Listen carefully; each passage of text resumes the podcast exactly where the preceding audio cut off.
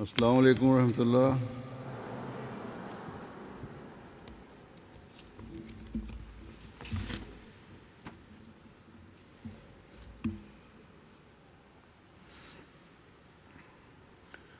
أشهد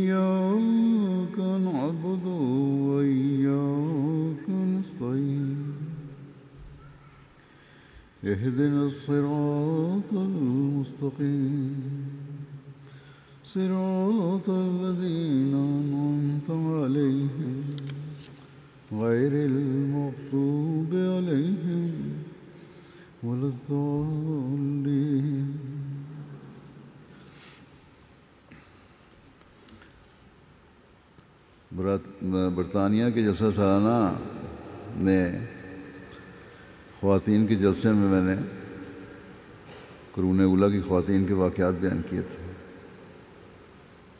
آج بھی اسی تسلسل میں یہاں بھی کچھ واقعات بیان کروں گا۔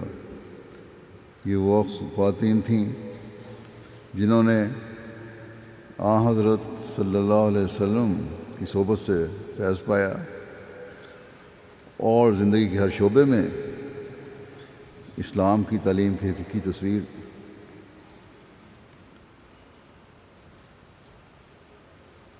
پیش کرنے کی کوشش کی۔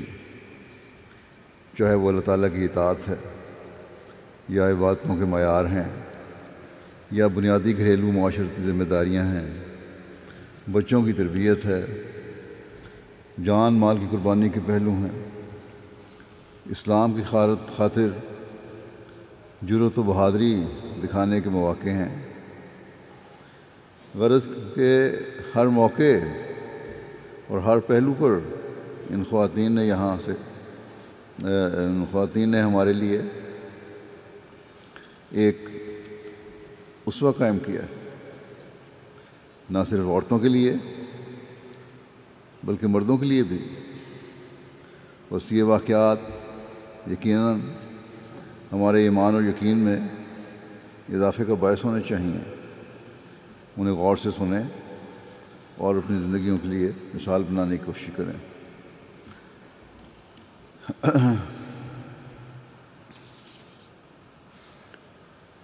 اللہ تعالیٰ کی اطاعت و فرم برداری کے کیا معیار تھے؟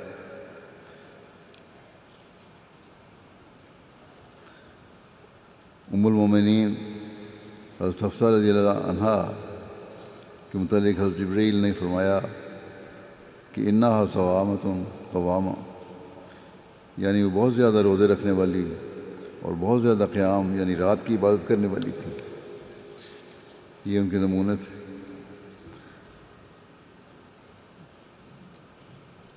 عبادت کے معیار حاصل کرنے کے لیے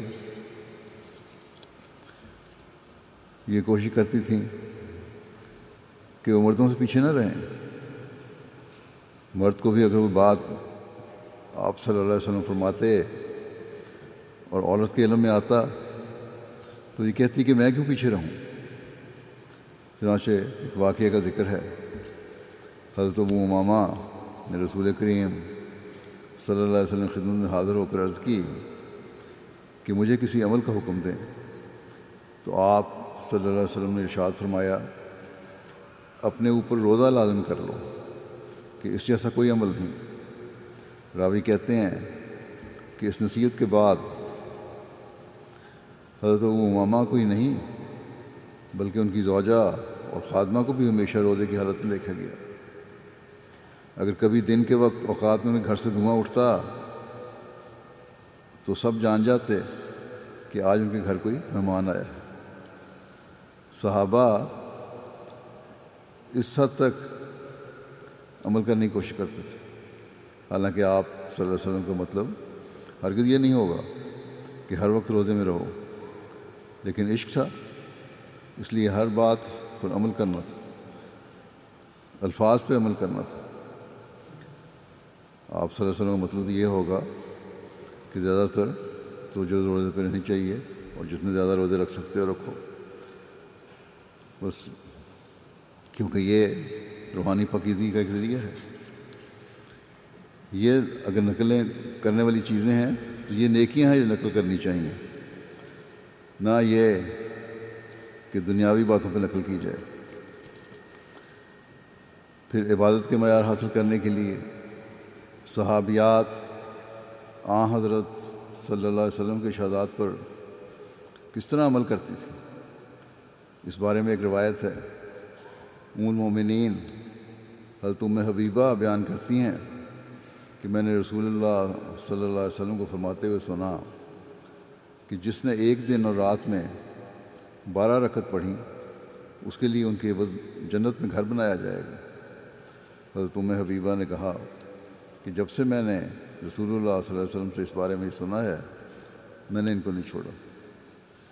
یعنی یہ فرض کی بات نہیں کر رہی یعنی نفل کی طرف توجہ دلائی آپ نے۔ اور جس نے نفل پڑھے اس طرح، تو اللہ تعالیٰ اس سے راضی ہوتا ہے اللہ تعالیٰ کی راہ میں مالی قربانی کرنے کا ایک واقعہ کا ذکر یوں ملتا ہے۔ حضرت ابن عباس رضی رضی اللہ عنہ روایت کرتے ہیں کہ نبی صلی اللہ علیہ وسلم عید کے دن گھر سے نکلے۔ اور دو رکعت نماز ادا کی، ان سے پہلے اور بعد میں آپ نے کوئی نوافل ادا نہیں کیا تھا۔ یہ کہ یہ مسئلہ بھی یہاں حل کر دیا کہ عید کے دن، عید کی نماز سے پہلے کوئی نفل نہیں پڑھا جاتا۔ پھر آپ عورتوں کی طرف گئے۔ آپ کے ساتھ حضرت بلال بھی تھے۔ پھر آپ نے عورتوں کو نسائے فرمائیں اور انہیں صدقہ کرنے کا حکم دیا۔ چنانچہ عورتوں نے اپنی بالیاں اور کنگن اتار اتار کر دینے شروع کیے۔ اپنے زیور اتار دیے۔ مالی قربانی میں اللہ تعالیٰ کے فضل سے آج احمدی مسلمان خواتین بھی اپنے مثال، اپنی مثالیں قائم کرنے والی ہیں۔ اور یہی مثالیں ہیں جو ان کے گھروں کو بابرکت کریں گی اور کرتی ہیں۔ اور ان کے اموال و نفوس میں برکت پڑتی ہے۔ آ حضرت صلی اللہ علیہ وسلم کو عورتوں کو صلی اللہ علیہ وسلم عورتوں کو فضائل سے آراستہ ہونے کی نصیحت فرماتے تھے اور ان کاموں سے بچنے کی تاکید فرماتے تھے۔ جو کسی کام نہ آئیں فضول کام کا کوئی فائدہ نہیں۔ لوگ لکھتے ہیں کہ فلاں کر لوں، فلاں کر لوں، میوزک میں اسپیشلائز کر لوں، لڑکیاں بعض لکھتی ہیں یا فلاں چیز کر لوں، اس کا تو کوئی فائدہ نہیں۔ ایسی چیز ہو کرنی چاہیے جو کام آنے والی ہو۔ حضرت امیں سنان بیان کرتی ہیں کہ میں حضور صلی اللہ علیہ وسلم کی خدمت میں حاضر ہوئی اور آپ کی اسلام پر بیت کی۔ آپ صلی اللہ علیہ وسلم کی نظر مبارک میرے ہاتھ پر پڑی۔ تو فرمایا تو میں کسی عورت پہ کوئی حرج نہیں۔ اگر وہ اپنے ناخنوں پر بناؤ سنگھار کے لیے تبدیلی کرے اور اپنی کلائی میں ریشم یا چمڑے کی کوئی ڈوری باندھ لے، اگر اسے کوئی چیز پہننے کے لیے نہ ملے۔ تو حضرت میں سنان نے اس ارشاد کی تعمیل کی۔ یہاں، جہاں یہ فرمایا، وہاں عورتوں کو اس طرح بھی تو جو کو بھی یہ اجازت دے دی کہ وہ سنگھار کر سکتی ہیں، زیور پہن سکتی ہیں۔ یہ بھی اس سے ثابت ہوتا ہے کہ ناخنوں پر بہت بہت سے سوال کرتے ہیں لڑکیاں، عورتیں۔ کہ ہمیں غیروں نے کہا کہ نیل پالش لگانا منع ہے نیل پالش بھی لگائی جا سکتی ہے۔ اس سے تو یہ ثابت ہو رہا ہے۔ اور یہ کوئی منع نہیں، چیز کوئی بری چیز نہیں ہے۔ نیکیوں کے حصول کی بھی صحابیات کوشش کرتی رہتی تھی کہ اگر کسی کی والدہ نے کسی کی نیکی کا ارادہ کیا ہے اور زندگی نے ساتھ نہیں دیا اس کا، ماں کا، تو کوشش کر کے وہ نیکی فوت شدہ کی طرف سے کی جائے۔ چنانچہ ایک روایت میں آتا ہے، حضرت ابن عباس رضی اللہ عنہما سے روایت ہے کہ جو ہے نا، قبیلے کی ایک عورت نے، ایک عورت نبی صلی اللہ علیہ وسلم کی خدمت میں حاضر ہوئی اور اس نے کہا، میری ماں نے نظر مانی تھی کہ وہ حج کرے گی، مگر اس نے حج نہیں کیا اور فوت ہو گئی۔ کیا میں اس کی طرف سے حج کروں؟ آپ صلی اللہ علیہ وسلم نے فرمایا ہاں۔ اس کی طرف سے حج کرو۔ بتاؤ تو صحیح، اگر تمہاری ماں پر کوئی قرض ہوتا تو کیا تم ادا کرنے والی ہوتی؟ اللہ کا قرض بھی ادا کرو، کیونکہ اللہ زیادہ حقدار ہے کہ اس کے ساتھ وفا کی جائے۔ اور سب سے زیادہ وفا خدا تعالیٰ سے کرنی چاہیے۔ اسلام میں ابتدا میں ہی جن کو شہادت کا مقام حاصل ہوا تاریخ میں لکھا ہے کہ ایک خاتون بھی ان میں شامل تھی، چنانچہ اس کی تفصیل میں لکھا ہے۔ حضرت سمیہ بنت مسلم نے اسلام قبول کیا۔ تو ان کو کفار نے طرح طرح کی اذیتیں دینا شروع کر دی۔ سب سے سخت اذیت یہ تھی کہ ان کو مکہ کی تپتی ریت میں لوہے کی زرہ پہنا کر دھوپ میں کھڑا کر دیتے تھے۔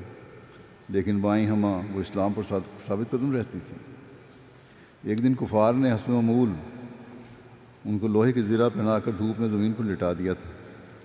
اسی حالت میں رسول اللہ صلی اللہ علیہ وسلم کا گزر ہوا تو فرمایا، صبر کرو، تمہارا ٹھکانہ جنت میں ہے۔ لیکن کفار اس پر بھی تسکین نہیں ہوئی۔ اور ابو جہل نے ان کی ران میں بادشاہ مار کر ان کو شہید کر دیا۔ چنانچہ اسلام میں یہ بھی تاریخ میں بعض جگہ لکھا ہے کہ سب سے پہلے شرف شہادت انہی کو نصیب ہوا۔ بچوں کی بھی ایک کو بھی ایک حوصلے سے قربان، اللہ تعالیٰ کی راہ میں قربان کرنے والی خواتین کا نمونہ بے مثال ہے۔ اس بارے میں تاریخ میں ایک واقعہ کا یوں ذکر ملتا ہے۔ عبداللہ بن زبیر جب حجاج سے مارکا ہوا تو ان کی والدہ حضرت اسماء رضی اللہ عنہ بیمار تھیں۔ وہ ان کے پاس آئے اور مزاج پرسی کے بعد بولے کہ مرنے کے بعد میں آرام ہے۔ ویسے حالت دیکھی ماں کی تو تسلی دی انہوں نے۔ تو انہوں نے کہا آگے سے کہ شاید تم کو میرے مرنے کی عادت ہوئے لیکن جب تک دو باتوں میں سے ایک نہ ہو جائے، میں مرنا پسند نہ کروں گی۔ باتیں دو کیا ہیں؟ یا تو تم شہید ہو جاؤ اور میں سفر کر لوں، یا فتح و ظفر حاصل کرو کہ میری آنکھیں ٹھنڈی ہوں۔ چنانچہ جب وہ شہید ہو چکے تو حجاج نے ان کو سولی پر لٹکا دیا۔ حضرت اسماء تعالیٰ انہا باوجود پرانا سالی کے یہ عبرتناک منظر دیکھنے کے لیے آئیں اور بجائے اس کے کہ روتی پیٹتی ہیں، حجاج کی طرف مخاطب ہو کر کہا کہ اس سوار کے لیے ابھی تک وہ وقت نہیں آیا کہ اپنے گھوڑے سے نیچے اترے یعنی بڑی ضرورت سے اس کی تعریف کی۔ پھر آ حضرت صلی اللہ علیہ وسلم کی حفاظت کی خاطر ظلم سہنے کا ایک واقعہ کا ذکر یوں ملتا ہے۔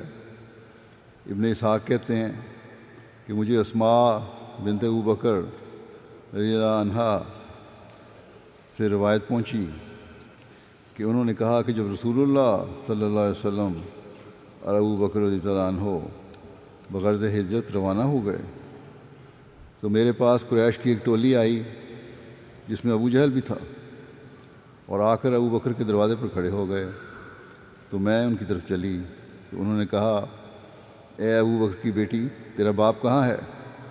میں نے کہا، واللہ، میں نہیں جانتی کہ وہ کہاں ہے۔ تو ابو جہل نے اپنا ہاتھ اٹھایا اور اس نے میرے رخسار پر ایسے زور سے تماچا مارا کہ جس سے میری بالی گر گئی۔ بڑا زوردار تھا کان بھی زخمی ہو گیا۔ ایک خاتون کو اس کے بیٹے اور خاون سے علیحدہ کرنے کے ظلم کے واقعہ کا تاریخ میں یوں ذکر ملتا ہے۔ حضرت ام سلمہ بیان فرماتی ہیں کہ جب ابو سلمہ نے ہجرت مدینہ کی تیاری کی تو اپنے لیے ایک اونٹ کا بندوبست کیا اور مجھے اور میرے بیٹے سلمہ کو اس پر سوار کر کے مہار پکڑ لی اور مدینے کو نکل کھڑے ہوئے۔ جب اسے میرے قبیلے کے لوگوں نے دیکھا تو انہوں نے یہ کہہ کر اسے روکا کہ یہ تیری خواہش ہے کہ جس نے تجھے تجھے ہجرت پر مجبور کیا ہے۔ رہا معاملہ تیری زوجہ کا، تو وہ یوں، وہ کیوں گھر کو چھوڑے اور کیوں تو اسے شہروں میں لیے پھرے؟ اس پر انہوں نے اونٹ کی مہار اس کے ہاتھ سے چھین لی، عورت کے رشتہ داروں نے۔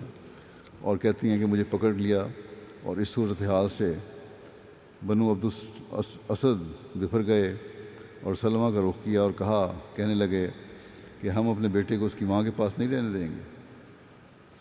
جب تک تم اس کی بیوی کو شور سے جبکہ تم نے اس کی بیوی کو شور سے چھین لیا ہے۔ چنانچہ ابو سلمہ کے اہل قبیلہ نے میرے بیٹے سلمہ کا ہاتھ پکڑ لیا اور اس اپنے ساتھ لے گئے۔ بیوی کو، عورت کو اس کے میکے والے لے گئے اور اس عورت کے پاس جو بچہ تھا، اس کو اس کا دھیال لے گیا۔ کہتی ہیں مجھے میرے قبیلے والوں نے قابو کر لیا اور میرا شوہر ابو سلمہ مجھے چھوڑ کر مدینے چلا گیا اور اس طرح ہم تینوں ایک دوسرے سے جدا ہو گئے۔ کہتی ہیں میری یہ حالت تھی کہ میں روزانہ صبح اٹھ کر ابتا کے مقام پر آ جاتی اور شام تک وہاں بیٹھی رہتی، روتی رہتی۔ کم و بیش ایک سال اسی حال میں گزر گیا تاکہ ایک دن ایک شخص جس کا تعلق بنی مغیرہ سے تھا، وہاں سے گزرا اور اسے میری حالت پر رحم آ گیا۔ اس نے میرے قبیلے سے کہا، کیا تم اس بے بس عورت کو چھوڑنے پر آمادہ نہیں ہو؟ تم نے اسے خامد اور بیٹے ہر دو سے جدا کر دیا، چنانچہ میرے اہل قبیلہ نے اجازت دے دی اور کہا کہ اگر تم چاہتی ہو تو اپنے شوہر کے پاس جا سکتی ہو۔ اسی دوران میں بنو عبدالاسد، اسی دوران میں بنو عبدالاسد نے میرا بیٹا بھی مجھے لٹا دیا۔ میں نے اونٹ کا بندوبست کیا، بیٹے کو گود میں لیا اور اپنے شوہر کے تعاقب میں چل دی۔ میں بالکل اکیلی تھی اور کوئی رفیق سفر نہ تھا۔ میں نے دل میں کہا، اللہ کرے کہ مجھے کوئی رفیق سفر مل جائے تاکہ میں اپنے شوہر تک پہنچ جاؤں۔ جب میں تنیم میں پہنچی تو اتفاق سے میری ملاقات عثمان بن طلح بن ابو طلح سے ہو گئی، جو بنو عبدالدار کا بھائی تھا۔ انہوں نے کہا، ابو امیہ کی بیٹی، کہاں جا رہی ہے میں نے کہا، اپنے شوہر کے پاس مدینہ جا رہے ہیں۔ پوچھا، کیا تمہارا کوئی رفیق سفر ہے؟ مرد ہے کہ تمہارے ساتھ؟ میں نے کہا، سوائے اللہ اور اس کے بچے کے، اور اس بچے کے اور کوئی نہیں۔ اس نے کہا، پھر تمہاری کوئی منزل نہیں۔ اس نے اونٹ کی مہار پکڑ لی اور مجھے لے کر روانہ ہو پڑا۔ اللہ کی قسم، میں نے عرب بھر میں ایسا شریف النفس کوئی انسان نہیں دیکھا۔ خاموشی سے اونٹ مہار پکڑ کے چلنے لگ گیا سفر میں۔ جب منزل پر پہنچتا تو اونٹ کو بٹھاتا اور خود ایک طرف ہو کر درخت کے نیچے جا کر لیٹ جاتا۔ پھر جب کوچ کا وقت آتا تو اونٹ کے پاس آ کر کجاوا رکھتا اور ہٹ کر ایک طرف کھڑا ہو جاتا اور مجھے کہتا کہ سوار ہو جاؤ۔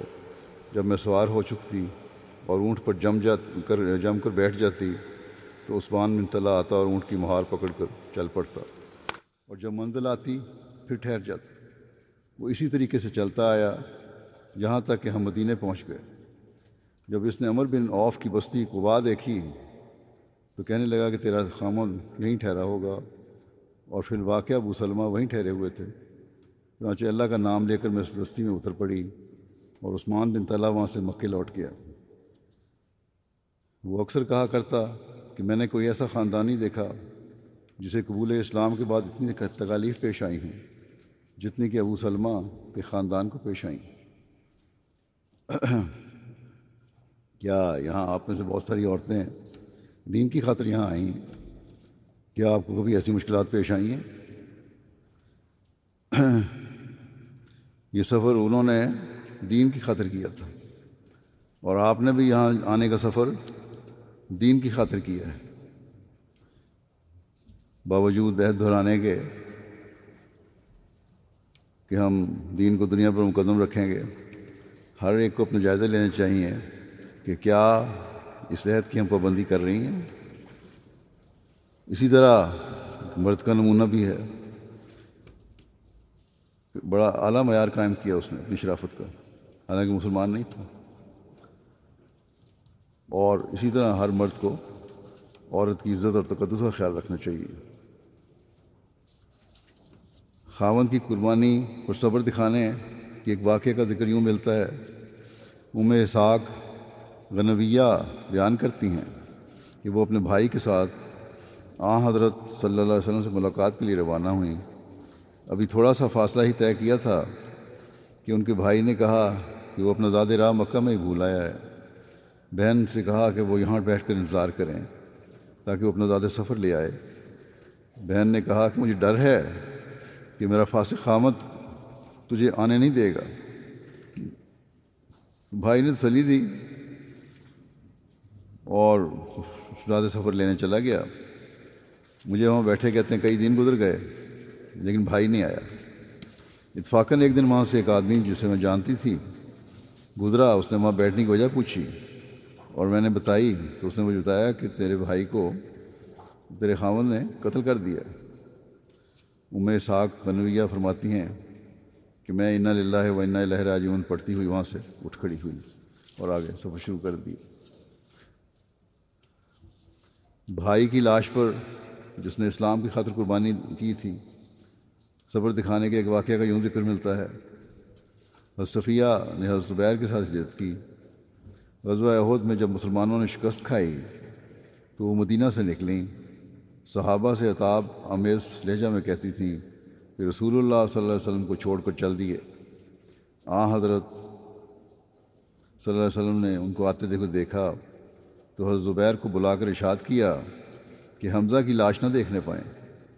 بہت برا حال کیا ہوا ہے، کافروں نے ان کی لاش کا صدمہ ہوگا بہت زیادہ۔ حضرت زبیر نے حضرت صلی اللہ علیہ وسلم کا پیغام سنایا۔ انہوں نے کہا کہ اپنے بھائی کا سارا ماجرہ سن چکی ہوں۔ میں جو کچھ کیا ہے کافروں نے، سب کچھ مجھے پتہ ہے۔ لیکن خدا کی راہ میں یہ کوئی بڑی قربانی نہیں۔ آ، حضرت صلی اللہ علیہ وسلم نے لاش دیکھنے کی اجازت دے دی انہیں۔ لاش پر گئیں، خون کا جوش تھا اور عزیز بھائی کے ٹکڑے بکھرے پڑے ہوئے تھے۔ لیکن انا للہ و انا لہر راجیون کہہ کر چپ ہو گئیں اور مغفرت کی دعا مانگی ایک نوجوان لڑکی کی ایمانداری اور اللہ تعالیٰ کے خوف کا ایک اعلیٰ معیار تھا۔ اس بارے میں ایک واقعہ کا ذکر یوں ملتا ہے۔ حضرت اسلم سے مروی ہے۔ جو حضرت فاروق کے آزاد کردہ کردہ تھے کہ بعض راتوں میں سے ایک رات میں میں امیر المومنین کے ساتھ مدینہ کے اطراف میں پھر رہا تھا۔ آپ نے ایک گھڑی کے لیے استراحت کی غرض سے ایک دیوار کی جانب سہارا لیا۔ آپ نے سنا کہ ایک بڑھیا اپنی بیٹی سے کہہ رہی ہے کہ اٹھ، دودھ میں پانی ملا دے۔ لڑکی نے کہا، آپ جانتی نہیں کہ امیر المومنین کے منادی نے اعلان کیا ہے کہ دودھ میں پانی نہ ملایا جائے زیادہ کرنے کے لیے۔ ماں نے کہا کہ نہ اس وقت امیر المومنین موجود ہیں اور نہ اس کا منادی، کوئی دیکھ نہیں رہا مردوں میں سے۔ لڑکی نے کہا کہ خدا کی قسم، یہ بات تو ہمارے لیے مناسب نہیں ہے۔ سامنے تو ہم ان کی اطاعت کریں۔ اور خلوت میں نافرمانی کریں یہ تھے لڑکیوں کے معیار۔ کہ صرف سامنے اطاعت نہیں کرنی۔ اگر حکم ہے، اگر دین کو قبول کیا ہے، تو پھر خلیفہ وقت کی باتوں کی ہمیشہ اطاعت کرنے کی ضرورت ہے۔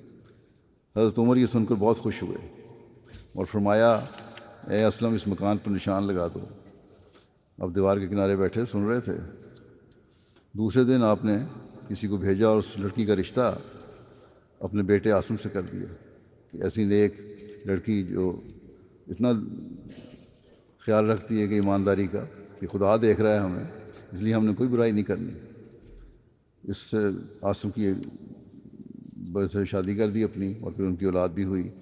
اور یہ کہا جاتا ہے کہ حضرت عمر بن عبدالعزیز اسی لڑکی کی اولاد میں سے تھے۔ اللہ تعالیٰ نے عورتوں کو اپنی زینت چھپانے اور پردے کا حکم دیا ہے۔ اپنی نظریں نیچی رکھنے کا حکم دیا ہے۔ ابھی تلاوت میں بھی آپ نے سنا۔ اسی طرح اپنا حسن چھپانے کے لیے غیر مردوں کے سامنے نہ آنے کی ہدایت بھی دی ہے۔ یہ تفصیل سورہ نور کی آیت بتیس میں ہے۔ لیکن اس کا یہ مطلب ہی نہیں کہ عورت کو قید کر کے ہر نعمت سے محروم کر دیا جائے۔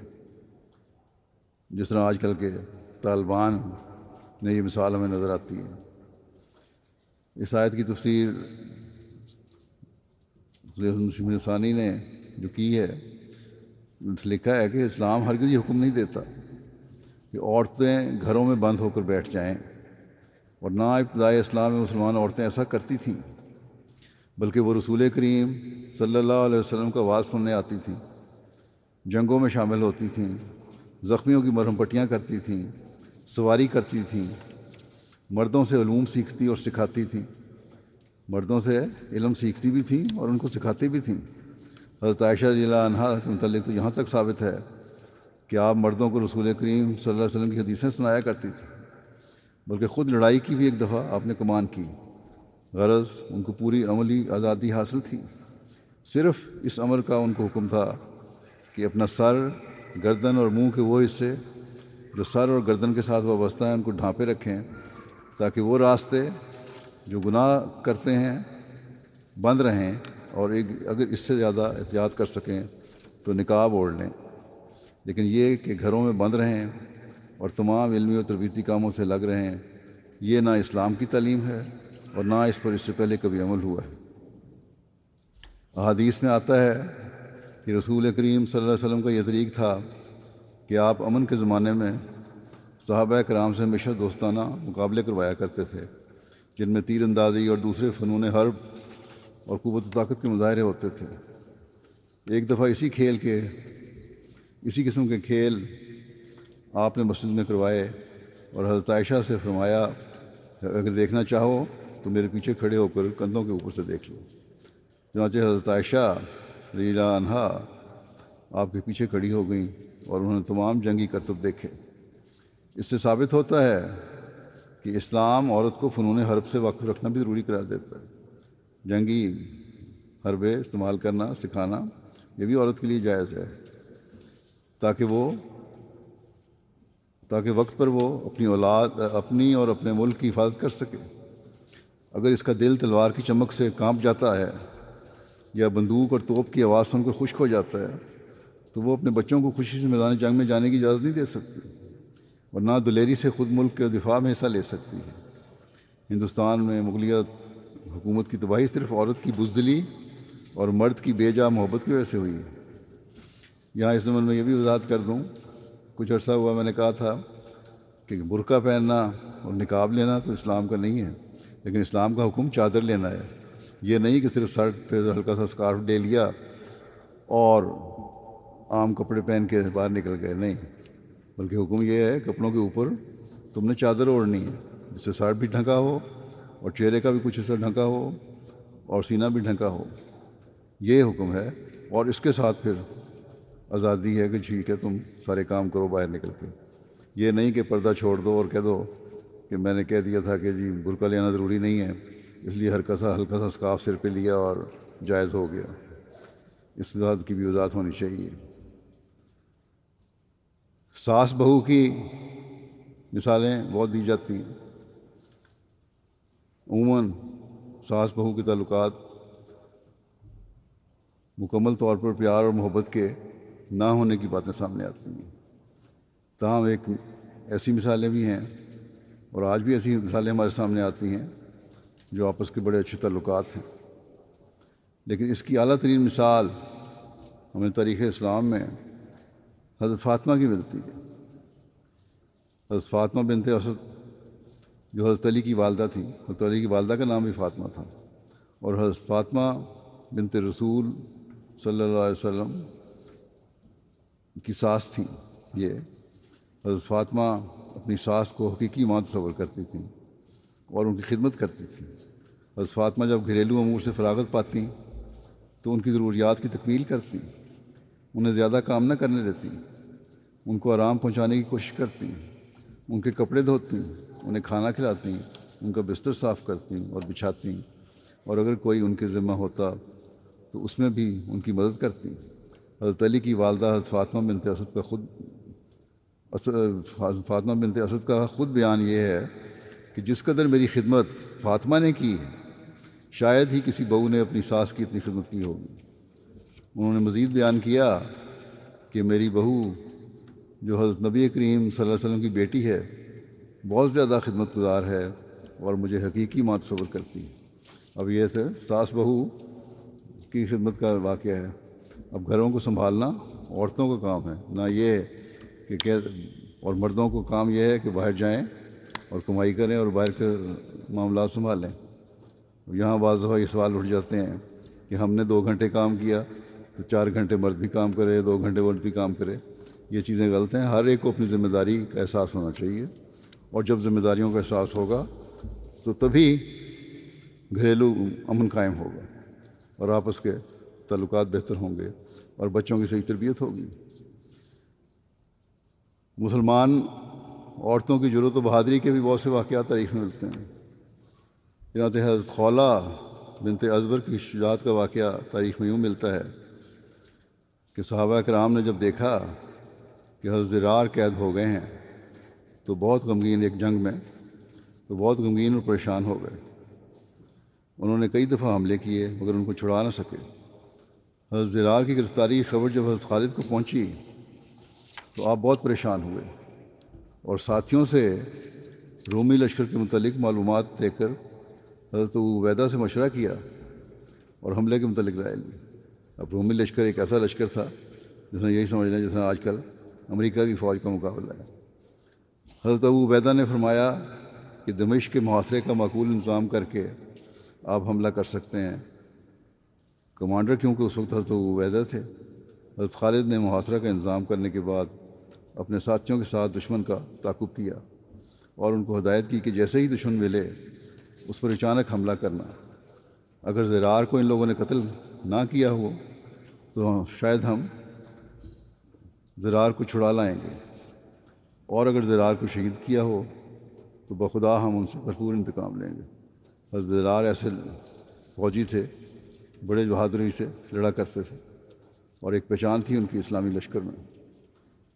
بہرحال حضرت خالد نے کہا، مجھے امید ہے کہ اللہ ہم کو زرار کے متعلق صدمہ نہیں دے گا۔ اسی دوران حضرت خالد نے ایک شاہ سوار کو سرخندہ گھوڑے پر سوار دیکھا، جس کے ہاتھ میں لمبا چونکدار نیزہ تھا۔ اس کی وضع قطع سے بہادری، دانائی اور جنگی مہارت نمایاں تھی اس سوار سے۔ زیرہ کے اوپر لباس پہن رکھا تھا، پورا بدن اور منہ چھپا ہوا تھا اور فوج کے آگے آگے تھا۔ حضرت خالد نے تمنا کی کہ کاش مجھے معلوم ہو جائے کہ یہ شاہ سوار کون ہے۔ واللہ یہ شخص نہایت دلیر اور بہادر معلوم ہوتا ہے۔ حضرت خالد کو سمجھ نہیں آ رہی تھی کون ہے بہادر لوگ جو شخص جو ہمارے لشکر کے آگے آگے چل رہا ہے۔ سب لوگ اس کے پیچھے پیچھے جا رہے تھے۔ لشکر اسلام جب کفار کے قریب پہنچا تو لوگوں نے اس شاہ سوار کو رومیوں پر ایسے حملہ کرتے دیکھا جس طرح بعض چڑیوں پر جھپٹتا ہے بڑی بہادری سے اس کا ایک حملہ تھا جس نے دشمن کے لشکر میں تہلکہ ڈال دی۔ اور مقتولین کے ڈھیر لگا دیے اور بڑھتے بڑھتے دشمن کے لشکر کے درمیان میں پہنچ گیا۔ وہ چونکہ اپنی جان کو ہلاکت میں ڈال چکا تھا، اس لیے دوبارہ پلٹا اور کافروں کے لشکر کو چیرتا ہوا اندر گھستا چلا گیا۔ جو سامنے آیا، اس کو ریزہ ریزہ کر کے رکھ دیا۔ کچھ لوگوں کا خیال تھا کہ یہ شخص حضرت خالد ہی ہو سکتے ہیں۔ رافع نے حیرانگی سے خالد سے پوچھا، رافع کھڑے تھے خالد کے ساتھ۔ یہ شخص کون ہے؟ جو دور لوگ کھڑے ہیں، وہ سمجھ رہے ہیں کہ آپ ہیں۔ لیکن آپ تو یہاں کھڑے ہیں، یہ کون ہے؟ حضرت خالد نے فرمایا، مجھے معلوم نہیں، میں خود حیران ہوں کہ یہ کون ہے۔ حضرت خالد لشکر کے آگے کھڑے تھے کہ وہی سوار دوبارہ رومیوں کے لشکر سے نکلا۔ رومیوں کا کوئی بھی سپاہی اس کے مقابلے نہیں آ رہا تھا۔ اور یہ تنہا کئی آدمیوں سے مقابلہ کرتے ہوئے رومیوں کے درمیان لڑ رہا تھا۔ اسی دوران حضرت خالد نے حملہ کر کے اسے کفار کے گھیرے سے نکالا اور یہ شخص لشکر اسلام میں پہنچ گیا۔ حضرت خالد نے اسے کہا تو نے اپنے غصے کو اللہ کے دشمن پر نکالا ہے، بتاؤ کہ تم کون ہو؟ سوار نے کچھ نہیں بتایا۔ پھر جنگ کے لیے تیار ہو گیا۔ حضرت خالد نے فرمایا، اللہ کے بندے، تو نے مجھے اور تمام مسلمانوں کو بے چینی میں ڈال دیا ہے۔ تو اس قدر بے پرواہ ہے۔ کوئی جان کی پرواہ نہیں، تجھے لڑتا چلا جا رہا ہے، آخر تو کون ہے؟ حضرت خالد کے اصرار پر اس نے جواب دیا کہ میں نے نافرمانی کی وجہ سے اعراض نہیں کیا۔ کسی نافرمانی کی وجہ سے میں نہیں بتا رہا چھپا رہا اپنے آپ کو۔ یہ نہیں کہ میں نافرمان ہوں، اس لیے تمہیں جواب نہیں دے رہا، بلکہ مجھے شرم آتی ہے کیونکہ میں مرد نہیں ہوں، ایک عورت ہوں۔ جنگ کے سیکھے، طریقے نہ سیکھے ہوتے، تو یہ جنگ اس بہادری سے کس طرح لڑ سکتی تھی عورت؟ عورت بھی اس بہادری کا نمونہ دکھاتی تھی اور عورتیں اس طرح بہادری کا نمونہ دکھاتی تھیں۔ کہنے لگی، مجھے میرے درد دل نے اس میدان میں اتارا ہے۔ خالد نے پوچھا کہ کون سی عورت؟ اس عورت نے عرض کیا کہ زرار کی بہن خولہ بنت ازور ہوں۔ بھائی کی گرفتاری کا پتہ لگا تو میں نے وہی کیا جو آپ نے دیکھا۔ حضرت خالد نے یہ سن کر کہا کہ ہم سب کو متفقہ حملہ کرنا چاہیے۔ اللہ سے امید ہے کہ وہ زرار کو قید سے رہائی دلا دے گا۔ حضرت خولہ نے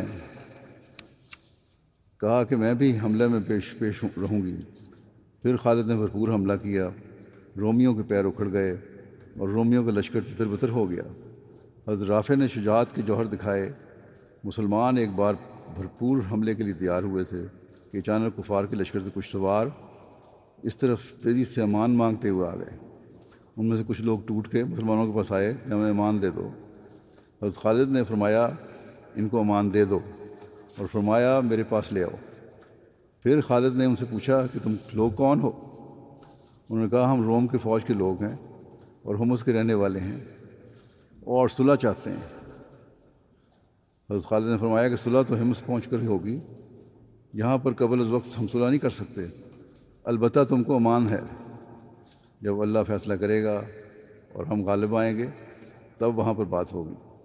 ہاں یہ بتاؤ کہ ہمارے ایک بہادر جس نے تمہارے سردار کے لڑکے کو قتل کیا تھا، اس کے متعلق تم کو کچھ معلوم ہے یا نہیں؟ انہوں نے کہا، شاید آپ ان کے متعلق پوچھتے ہیں جو ننگے بدن تھے اور جنہوں نے ہمارے بہت سے آدمیوں کو مارا اور سردار کے بیٹے کو قتل کیا تھا۔ خالد نے فرمایا ہاں وہی ہے۔ انہوں نے کہا، جس وقت وہ قید ہوئے اور وردان کے پاس پہنچے، تو وردان نے جو ان کا سردار تھا، رومیوں کی فوج کا، اس کو سو سواروں کی جمعیت میں ہمس روانہ کیا۔ تاکہ بادشاہ بادشاہ کے پاس پہنچایا جائے۔ یہ سن کر خالد بہت خوش ہوئے اور حضرت کو بلا کر فرمایا کہ تم راستوں کو اچھی طرح جانتے ہو، اپنی مرضی کے جوانوں کو لے کر ہمس پہنچنے سے پہلے حضرت رار کو چھڑاؤ اور اپنے رب کے ہاں اجر پاؤ۔ حضرت نے ایک سو نو جوانوں کو چن لیا اور ابھی جانے ہی والے تھے کہ حضرت خولہ نے منت سماجت کر کے حضرت خالد سے جانے کی اجازت حاصل کر لی۔ اس فوج کے ساتھ۔ بھی اور سب لوگ حضرت رافع کی سرکردگی میں حضرت زرار کی رہائی کے لیے ہمت روانہ ہو گئے۔ حضرت رافع تیزی سے چلے اور ایک مقام پر پہنچ کر آپ نے اپنے ساتھیوں سے کہا کہ خوش ہو جاؤ کہ دشمن ابھی آگے نہیں گیا۔ اور وہاں پر اپنے ایک دستے کو چھپا دیا۔ یہ لوگ اسی حالت میں تھے کہ غبار اٹھتا ہوا دکھائی دیا۔ حضرت رافع نے مسلمانوں کو چکنا رہنے کا حکم دیا۔ مسلمان تیار بیٹھے تھے۔ کہ رومی پہنچ گئے۔ حضرت زرار ان کی قید میں تھے اور درد بھرے لہجے میں اشعار پڑھ رہے تھے کہ اے مخبر، میری قوم اور خولہ کو یعنی میری بہن کو، یہ خبر پہنچا دو کہ میں قیدی ہوں اور مشقوں میں بندھا ہوا ہوں۔ انہیں اپنی بہن کی ضرورت اور بہادری کا بھی یہ پتہ تھا کہ میری بہن کو پتہ چل گیا۔ تو یقیناً آئے گی اور بغیر کسی خوف کے میری آزادی کی تدبیر کرے گی۔ شام کے کافر اور بے دین میرے گرد جمع ہے انہوں نے شعر پڑھ رہے تھے۔ اور تمام زرہ پہنے ہوئے ہیں۔ اے دل، تو غم و حضرت حسرت کی وجہ سے مر جا اور اے جوان مردی کے آنسو میرے رخسار پر بہ جائے یہ شعر تھے ان کے۔ افسوس کر رہے تھے اپنی حالت پر کہ میں قید ہوں اور یہ لوگ ذرا پہنے ہوئے آزاد ہیں۔ یہ شعر پڑھ رہے تھے۔ حضرت خولہ نے زور سے آواز دی کہ تیری دعا قبول ہو گئی۔ اللہ کی مدد آ گئی۔ یہ شعر آواز پہنچی حضرت خولہ کو انہوں نے وہیں سے زور سے چلا کر کہا کہ اللہ کی مدد آ گئی، میں تیری بہن خولہ ہوں۔ اور یہ کہہ کر اس نے زور سے تکبیر، نعرہ تکبیر بلند کیا اور حملہ کر دیا۔ اور مسلمان بھی تکبیر کہتے ہوئے حملہ آور ہوئے۔ مسلمانوں نے اس دستے پر قابو پا لیا۔ سب کو قتل کر دیا گیا۔ حضرت زرار کو اللہ تعالیٰ نے رہائی دلائی۔ مال غنیمت مسلمانوں کو مل گیا۔ اس طرح حضرت خولہ نے اپنے ہاتھوں سے اپنے بھائی کی رسیاں کھول دیں، سلام کیا۔ حضرت زرار نے اپنی بہن کو شاباش دی اور خوش آمدید کہا۔ اور خدا کا شکر ادا کیا۔ پھر ایک خاتون کی بہادری اور صبر کا ذکر یوں ملتا ہے، جس کا خامن بیٹا اور بھائی شہید ہوئے، لیکن صبر کی چٹان بن کے رہی۔ حضرت خلاد کی والدہ حضرت ہند بنت امر ان کی والدہ کا نام بھی امر تھا اور خامد کا نام بھی۔ حضرت جابر بن عبداللہ کی پھوپھی بھی تھیں۔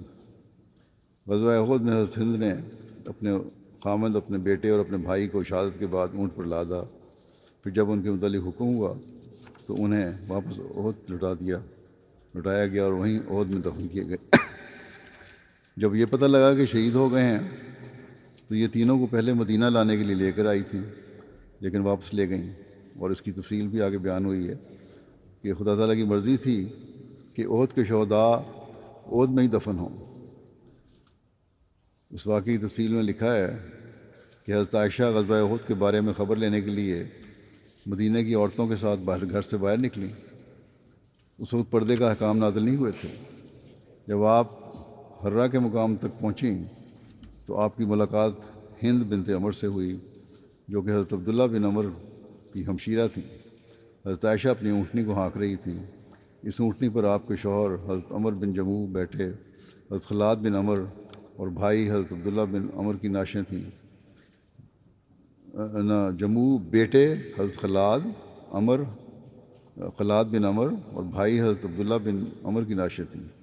شوہر حضرت عمر بن جموں، بیٹے حضرت خلاد بن عمر اور بھائی حضرت عبداللہ بن عمر، جب حضرت عائشہ نے میدان جنگ کے خبر لینے کی کوشش کی، تو حضرت عائشہ نے سے پوچھا کہ کیا تمہیں کچھ خبر ہے کہ تم پیچھے لوگوں کے سال میں چھوڑ کے آئی ہو؟ اس پر حضرت ہند نے کہا کہ رسول اللہ صلی اللہ علیہ وسلم بخیریت ہیں اور آپ صلی اللہ علیہ وسلم کے بعد ہر مصیبت آسان ہے۔ جب آپ خیریت سے ہیں تو پھر کوئی ایسی بات نہیں۔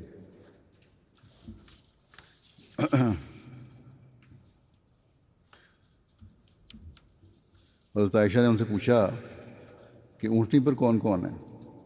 تب حضرت ہند نے بتایا کہ میرا بھائی ہے، میرا بیٹا خلاد ہے اور میرے شوہر عمر بن جموں ہیں۔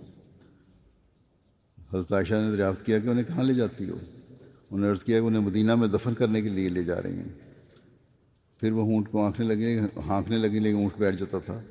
مدینہ کی طرف نہیں جا رہا تھا۔ بہت کوشش کی، لیکن جب وہ واپس عہد کی طرف لے جانے لگتی تو کھڑا ہو جاتا، چل پڑتا۔ تو بہرحال یہ اونٹ کو لے کر پھر عہد ہی پہنچ گئی کیونکہ آن سرسوں کا ارشاد تھا کہ عہد کے شہید وہیں دفن ہوں گے۔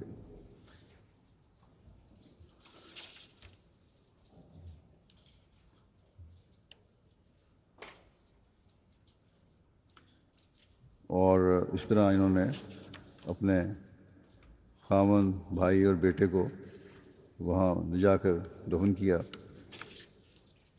اور کوئی اس بات کی پرواہ نہیں کی کہ وہ شہید ہو گئے بلکہ ان کو یہ خوشی تھی کہ آ حضرت صلی اللہ علیہ وسلم خیریت سے ہیں۔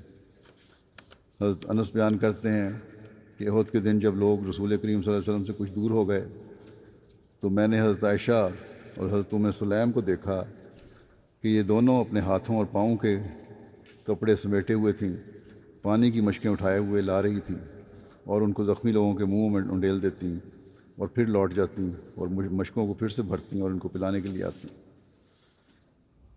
حضرت ربیہ بنت معاوض بیان کرتے ہیں کہ ہم جہاد میں رسول کریم صلی اللہ علیہ وسلم کے ساتھ شامل ہوا کرتی تھیں، پانی پلاتی تھیں، زخمیوں کا علاج کرتی تھیں اور زخمیوں اور مقتولوں کو اٹھا کر مدینہ لاتی تھیں۔ یہ بھی کوئی معمولی کام نہیں ہے۔ حضرت میں عطیہ انصاریہ سے روایت ہے، کہتی ہیں کہ میں نے رسول اللہ صلی اللہ علیہ وسلم ساتھ سات غزوات میں شریک ہوئی۔ میں ان کے پیچھے ان کے پڑاؤ میں رہتی اور ان کے لیے کھانا بناتی اور زخمیوں کی مرہم پٹی کرتی اور بیماروں کی خدمت کرتی تھی۔ حضرت میں ہمارا غزبۂ عہد میں شریک ہوئیں اور نہایت پامردی سے لڑیں۔ جب تک مسلمان فتح یاب تھے، وہ مشق میں پانی بھر کے لوگوں کو پلا رہی تھی۔ عموماً ہم حضرت اللہ کا ذکر کرتے ہیں۔ انہوں نے بڑی بہادری دکھائی عہد میں۔ لیکن حضرت ہمارا نے بھی بہادری کم نہیں دکھائی۔ لکھا ہے کہ جب شکست ہوئی، جو عارضی شکست تھی، جب جنگ کا پانسا پلٹا، تو حضور صلی اللہ علیہ وسلم کے پاس پہنچیں اور سینہ سے پر ہو گئیں۔ کفار جب آپ پر بڑھتے، تو تیر اور تلوار سے روکتی تھیں۔ حضور اکرم صلی اللہ علیہ وسلم خود بیان فرماتے ہیں کہ میں نے عہد میں ان کو اپنے دائیں اور بائیں لڑتے ہوئے دیکھا۔ اس کی گواہی عام صلی نے خود دی کہ حضرت ہمارا میرے دائیں بائیں لڑ رہی تھیں عہد میں۔ ابن کمیہ جب تیزی سے آن رسول وسلم کے پاس پہنچ گیا تو حضرت عمارہ نے بڑھ کر روکا، ان کے کندھے پر گہرا زخم گہرا زخم آیا۔ اس نے تلوار ماری جس سے گہرا زخم بھی آیا ام عمارہ کو۔ اور حضرت عمارہ نے بھی اپنی تلوار سے ابن کما پر حملہ کیا، لیکن وہ دوری زرہ پہنے ہوئے تھا، اس لیے حملہ کارگر نہیں ہوا۔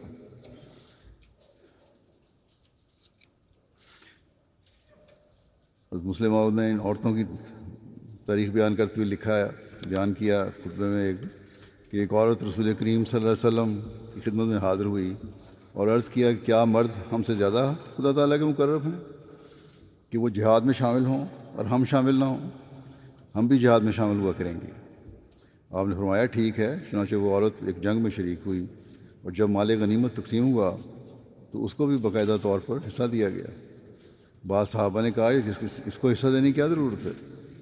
آپ صلی اللہ علیہ وسلم نے فرمایا نہیں، اس کو بھی حصہ دیا جائے گا۔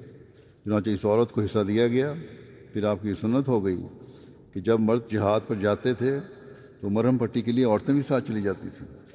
رسول کریم صلی اللہ علیہ وسلم کی وفات کے بعد کی جنگوں میں بھی عورتیں شامل ہوتی رہیں اور بعض جنگوں میں عورتوں نے کمان بھی کی۔ آپ نے عائشہ کی مثال دی ہے کہ وہ کمان کر رہی تھیں۔ قطع نظر اس کے کہ اس وقت کون صحیح تھا یا کون غلط، لیکن بہرحال حضرت عائشہ کو فنون حرب سے واقفیت تھی تبھی کمان کی اور بعد میں پھر بہرحال آپ کو احساس بھی ہو گیا تھا کہ جنگ غلط ہو رہی ہے، اس لیے آپ نے صلاح کے لیے بھی جھنڈا بلند کر دیا تھا۔ تو بہرحال اس زمانے میں عورتیں فنون جنگ سے بھی واقف تھیں، ہر کام سیکھا کرتی تھیں اور بہادری تھی ان لوگوں میں۔ گھر میں نہیں بیٹھی رہا کرتی تھی۔ اس زمانے کی جنگ قلم کا جہاد۔ ہے لٹریچر کی تقسیم کا جہاد ہے، تبلیغ کا جہاد ہے۔ بس عورتوں کا کام ہے کہ تبلیغ میں بھرپور حصہ لیں اور اس روحانی ہتھیار سے لیس ہوں، جو تبلیغ کے لیے ضروری ہے۔